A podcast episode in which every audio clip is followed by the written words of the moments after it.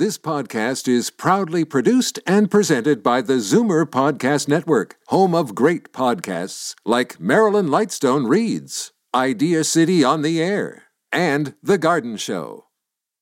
You're listening to an exclusive podcast of Fight Back on Zoomer Radio, heard weekdays from noon to one. Now, Fight Back with Libby Znaimer on Zoomer Radio. Good afternoon and welcome. I thought we had heard the last of the Khadr family. Omar Khadr is apparently living quietly in Edmonton on the $10.5 million he received from the Liberal government. His older sister, Zaynab, she was always the most outspoken about her terrorist sympathizer views, her support of the 9-11 attacks, for instance, as well as far as we knew, she was living in Georgia, the country Georgia, not the state, with her fourth husband. Well, she wants to come back here. Not clear whether that's ostensibly for a visit or to move back permanently, but she is on the no fly list and was blocked from boarding a plane last February. So now she's taking the government to court over this, claiming that this violates her constitutional rights. Of course, she is a Canadian citizen. And uh, she also says there's no reason to suspect that she would ever actually engage in a terrorist act. So what do you think? Does she have a case? Should we take her off the no fly list? 416 360 0740, toll free 1 866 740 4740. Right now, let's go to Barbara Jackman, who is Zaynab Khadr's lawyer, also immigration lawyer Guidy Mamman, as well as Mubin Shaikh, a former undercover operative for CSIS who helped bring down the Toronto 18 and is now teaching at Seneca. Welcome to you all. Thanks for joining us. Good afternoon. Thanks for having us. Uh, let, let's begin with uh, Barbara Jackman. Uh, what is the crux of your case? It's an appeal, correct? It's an appeal. Uh, what happened is Zaynab was uh, coming back to Canada with her children. She's the mother of six children, five of them still quite young. Uh, she was transiting through Europe and uh, she wasn't. She had already flown into the Netherlands, and she wasn't allowed to board a plane to Canada. I should note she's flown other places since she wasn't allowed to um, to to come to Canada. So other states don't have a, a her on their no-fly list, although I expect the Americans do. The government's case goes back to what she said in 2001 um, to the associations that she has as a result of her dad taking taking the family to Pakistan when she was six years old and raising them in Pakistan.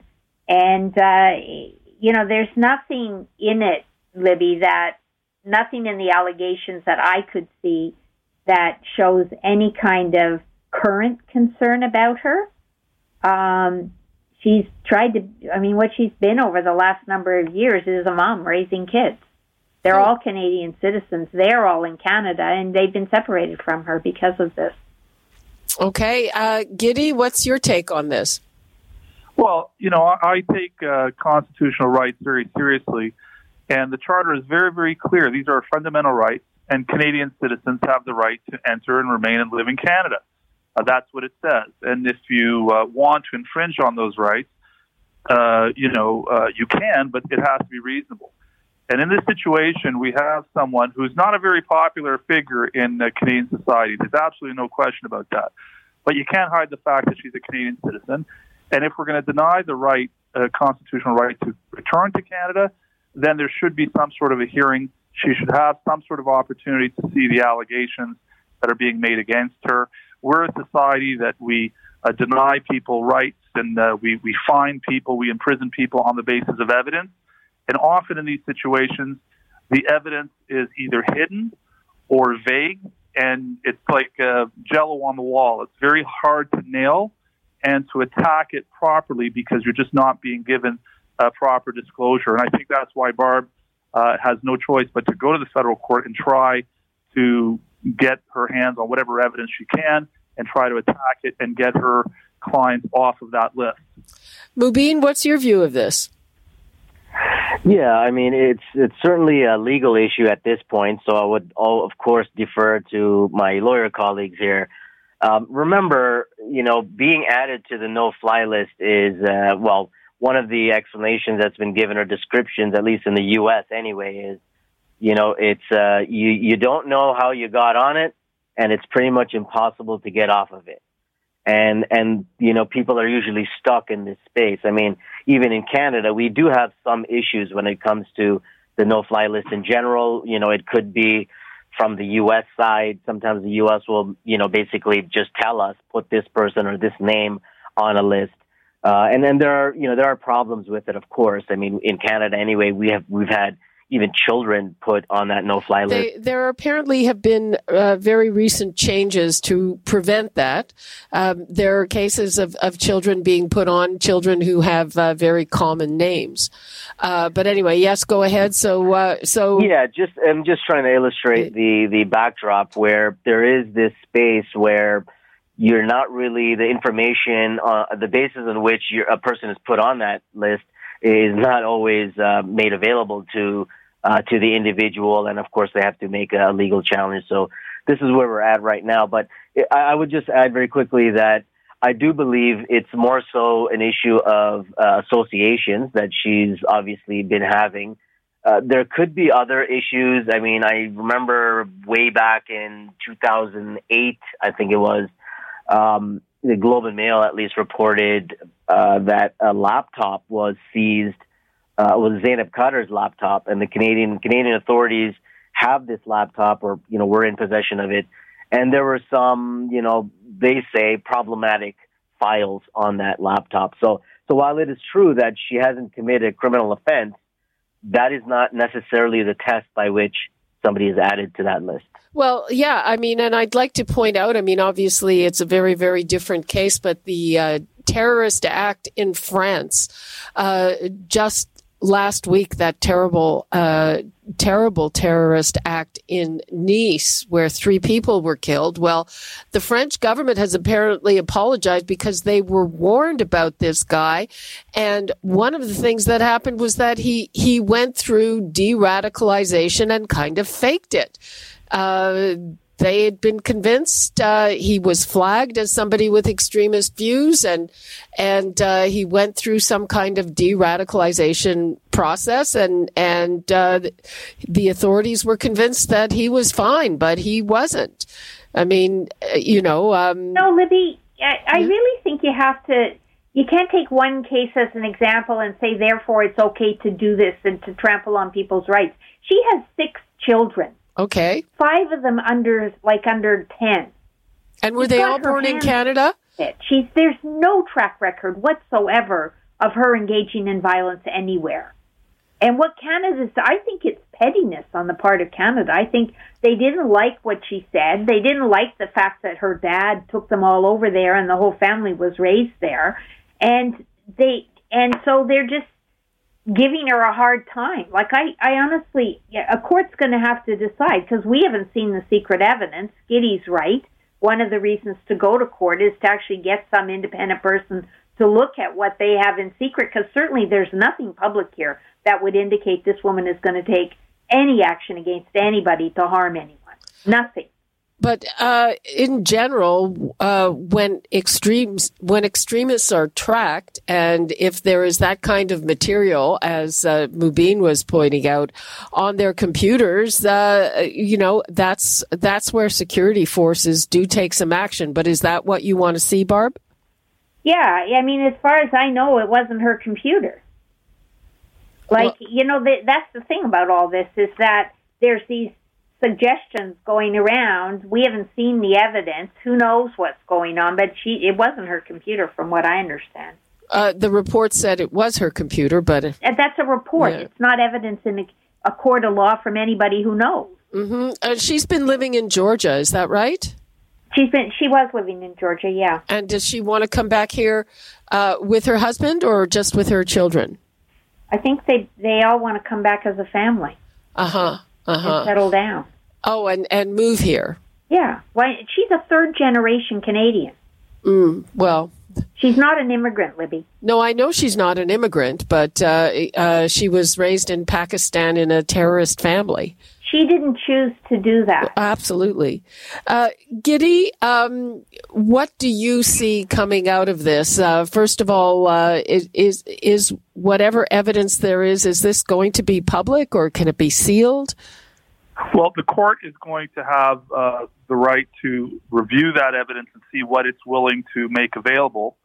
Um, and uh, there is no doubt that a substantial part is likely to be kept or uh, or, or, shielded from Barb and and her client, uh, and maybe a summary might be given.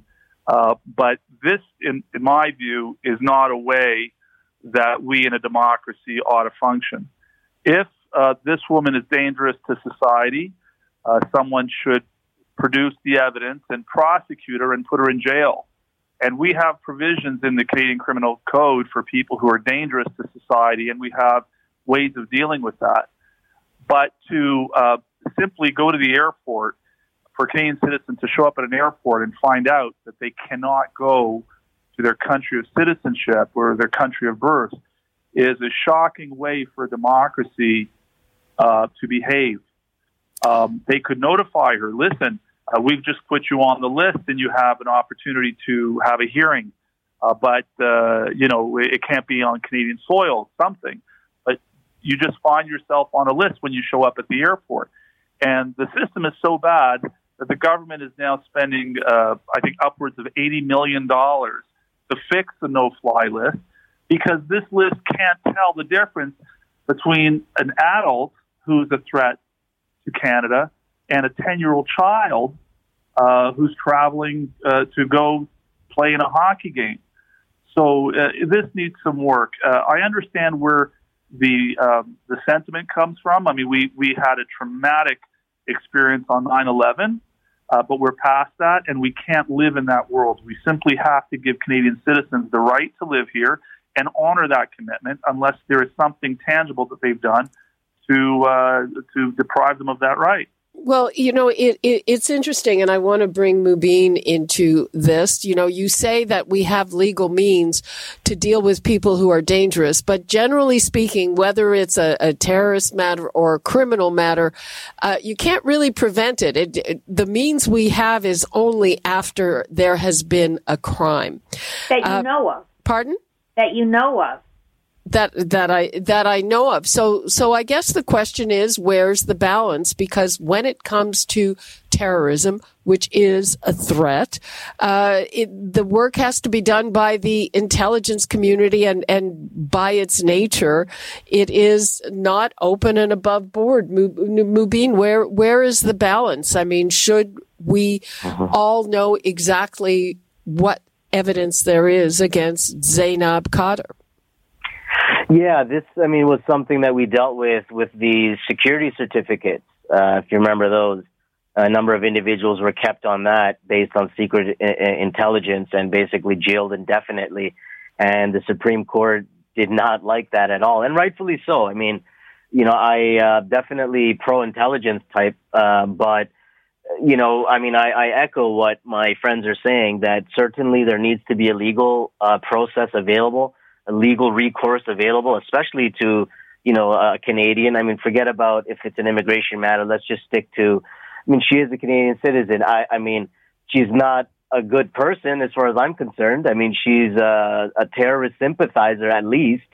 Um, and, but it's a, it's a kind of a, I mean, how do you establish, for example, under this, uh, you know, Secure Air Travel Act, uh, saying that she, you know, there's reasonable grounds to suspect that she would threaten, you know, transportation security, which I don't believe that for a second, or travel to commit a terrorism offense, and then link to that, such as participation, funding, or recruitment for terrorist activities.